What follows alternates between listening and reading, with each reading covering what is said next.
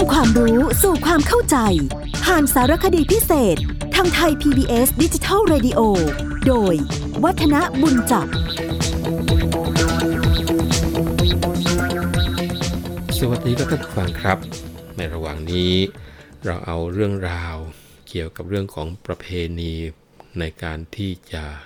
ปลูกเรือนมาพูดมาคุยกัน ซึ่งก็มีเรียกว่าระเบียบมีขั้นตอนโบราณโบราณนั้น จัดแจง วางระบบเอาไว้อย่างค่อนข้างจะชัดเจนนะว่าก็จะต้องเริ่มในการที่นำเอาชะตาของเจ้าของบ้าน หรือว่าเจ้าของเรือนเนี่ยไปให้โหนหาเลิกหายาม รวมทั้งให้ผู้ที่รู้ทางด้านศาสตร์เกี่ยวกับที่อยู่อาศัยเนี่ยดูที่ดูทางวางตำแหน่งบ้านให้นะครับแล้วก็จะต้องเข้าไปในป่าเพื่อที่จะไปตัดไม้ ซึ่งได้เคยคุยท่านผู้ฟังฟังไปว่า เขาจะนิยม ตัดไม้ในช่วงแต่เดือนอ้ายจนกระทั่งถึงเดือน4นะครับใช้เวลาให้ตัดต้นไม้ได้ 4 เดือนหนึ่งเดือนอ้ายเดือนยี่เดือนสามเดือนสี่เราไม่เรียกเดือนหนึ่งเดือนสองนะฮะเราเรียกเดือนอ้ายเดือนยี่นะแต่ว่าทำไมนะเดือนที่เหลือๆอะไร ก็คงจะมีเหตุอยู่ 2 เรื่องก็ด้วยกันนะก็คือในช่วงที่ไม่ใช่เดือน 4 ไปเนี่ยนะครับเข้าเดือน 5 ขึ้นมาเนี่ยมันมีงานเยอะขึ้น แล้วก็เริ่มเปลี่ยนฤดู ทำให้การชักลากไม้ค่อนข้างที่จะลำบากและอีกอย่างหนึ่งก็คือว่า 8 เดือนที่เหลือจะได้ให้ไม้นั้นมีโอกาสโต แล้วก็ให้ลูกให้หลานได้ใช้ต่อกัน วันนี้เราก็จะมาคุยต่อเกี่ยวกับเรื่องของการเลือกลักษณะของเสากันนะครับ ในการคัดเลือกไม้ที่มีลักษณะดีมาสลับใช้ทำเสานั้นเขามีหลักการเลือกอยู่ 2 แบบท่านผู้ฟัง แบบแรกคือการเขาเรียกว่า เสาอุดมพฤกษ์อย่างที่2เขาเรียกว่า เสาไม้ตัวเมีย เสาอุดมพฤกษ์เป็นยังไง เสาอุดมพฤกษ์ก็ได้แก่เสาที่ด้านโคนและด้านปลายนั้นเสมอกันนะส่วนเสาไม้ตัวเมียก็ได้แก่เสาที่มีด้านโคนใหญ่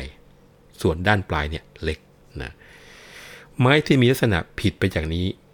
โบราณถือว่าไม่ควรจะนำเอามาใช้ นะเพราะถือว่าเป็นเสาที่ไม่ดี นอกจากที่จะต้องดูลักษณะของเสาแล้วนะครับ การตัดเสา การสังเกตดูเสาว่าเวลาล้มตอนตัดแล้วเป็นยังไงเขาก็ดูนะครับ คือเมื่อคัดเลือกได้เสาตามขนาด แล้วก็ลักษณะมงคลตามที่บอกแล้วเนี่ยนะครับ ถ้าไม่เป็นอุดมมาพฤกก็เป็นไม้ตัวเมียแล้วเนี่ย การตัดเสามีการดูทิศทางของเสาล้ม ซึ่งถือว่า เป็นละสองก็ต้องล้มไปในทิศทางที่ดีนะทิศอะไรที่ว่าเป็นทิศไม้ล้มดี โบราณถือว่าทิศที่ไม้ล้มแล้วดีเนี่ยมีอยู่ 3 ทิศนะครับ ก็คือเสาล้มทางทิศบูรพาคือตะวันออกทิศหนึ่ง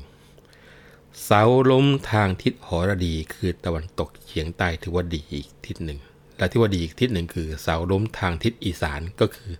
ตะวันออกเฉียงเหนือ นะก็คือบูรพาหรดีอีสานตะวันออกตะวันตกเฉียงใต้แล้วก็ตะวันออกเฉียงเหนือหากตัดแล้วถ้าล้มไปทางอื่นล่ะนะคำตอบง่ายมากก็คือ ไม่นิยมนำไปใช้ เพราะเชื่อกันว่าอาจจะทำให้เกิดอันตราย ซึ่งคนในสมัยโบราณนั้น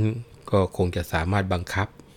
หรือว่าจัดทำให้เสาที่ตัดล้มไปในทิศทางเป็นมงคล ได้ไม่ยากนะครับพวกนี้มันมีเคล็ดลับมีวิธีการ คนที่อยู่ในวงการพวกนี้เขารู้กันหมดละนะเลือกเสาแล้ว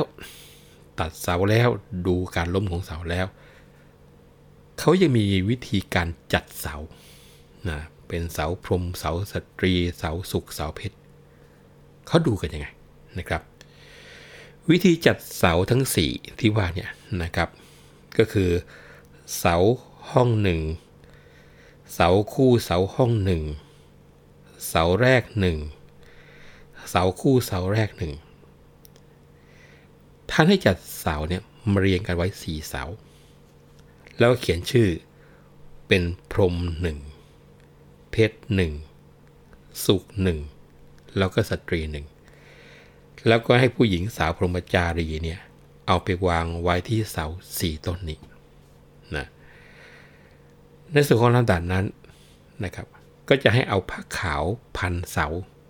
ที่ชื่อว่าพรม อันนี้ถือว่าเป็นเสาห้อง แล้วก็ให้เอาผ้าดำพันเสาที่ชื่อว่าสุขจัดเป็นเสาคู่แรกนะครับ แล้วก็ให้เอาผ้าแดงพันเสาที่ชื่อว่าเพชรจัดเป็นเสาแรก นี่วิธีจัดเสานะครับ ชื่อล่ะนะครับมีหมดนะครับ เสาก็มีชื่อ รอดมีชื่อพึงมีชื่อคือดั้งอุปกรณ์ต่างๆนะเสานั้นคืออะไร เสาก็คือไม้ที่ใช้ตั้งเป็นหลัก หรือว่าไม้ที่เป็นเครื่องรองรับตัวเรือนเลยนะเสาเรือนนั้น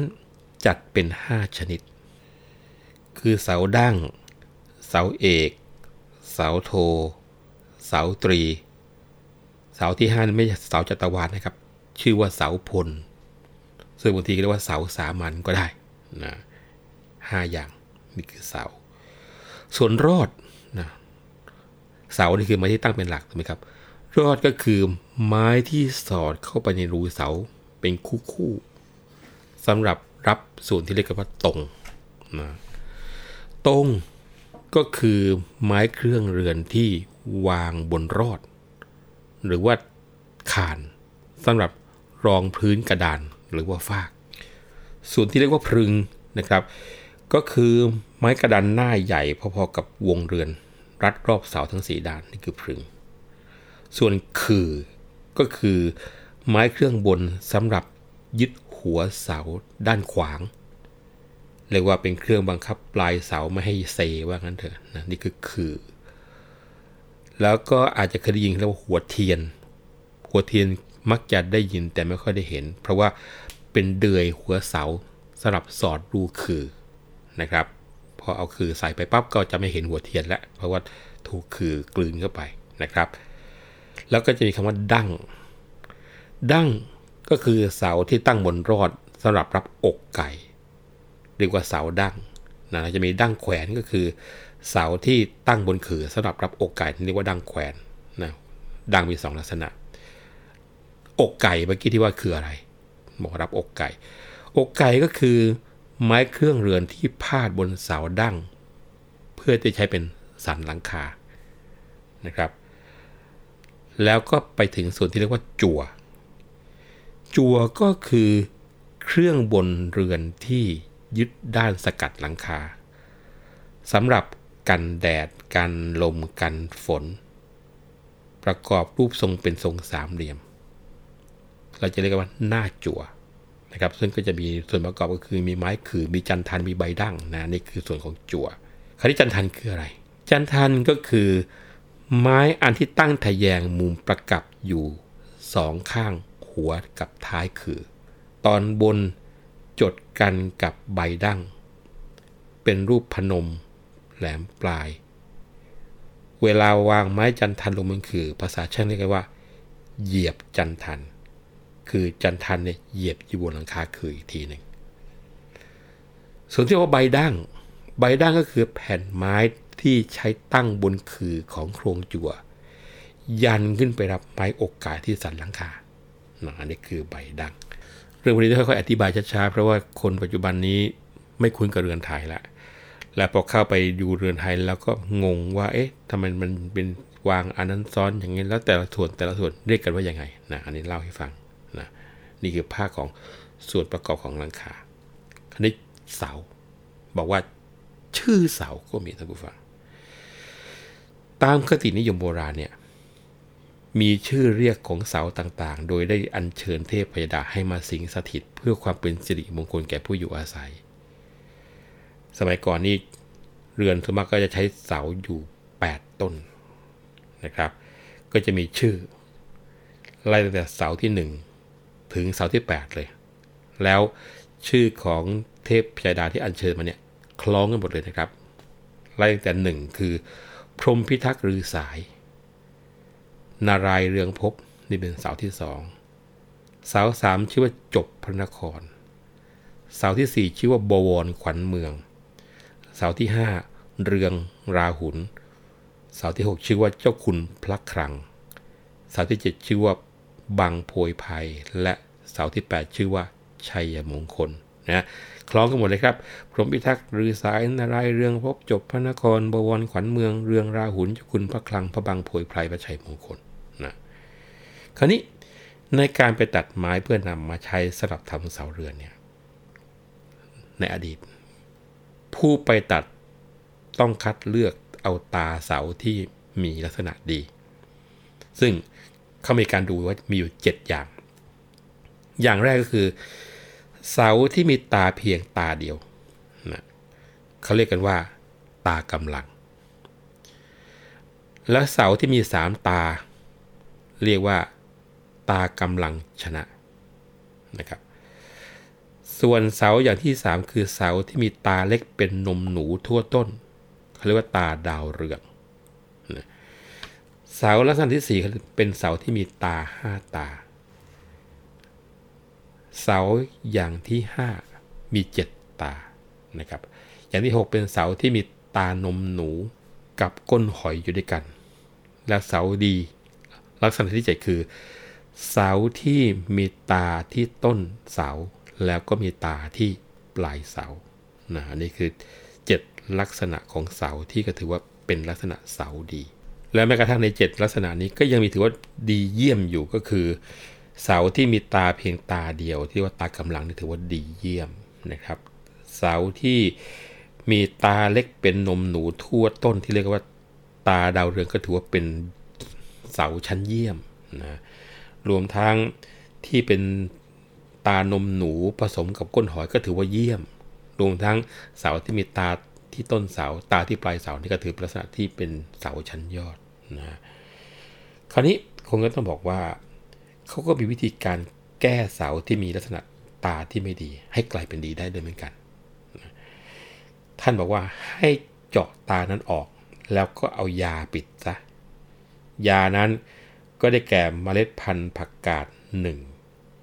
ขี้วัวแดงหนึ่งน้ำผึ้งรวงหนึ่งน้ำนมวัวหนึ่งนะเอาทั้งหมดเนี่ยอย่างละเท่าเท่ากัน บทปิดที่ตาเสาร้าย ก็จะถือว่าความร้ายถูกกลบให้กลายเป็นสวัสดีมงคลไปได้นะบางคนอาจจะเอ๊ะมันมีอะไรนะที่เอาไว้แก้เสาที่จะไม่ดีให้เป็นดีนะยาที่ว่านั้นก็คือ มีเมล็ดพันธุ์ผักกาด มีขี้วัวแดง น้ำผึ้งรวง น้ำนมบัวนะสิ่งละเท่าเท่ากัน นี่คือเป็นวิธีการทำเคล็ดแก้เสาที่มีตาไม่ดีให้กลายเป็นตาดีได้นะครับ วันนี้เราคุยแค่นี้ก่อน เพราะช่วงเวลาของรายการเราหมดลงแล้ว ผมวัฒนบุญจับขอลาไปก่อนนะครับ สวัสดีครับ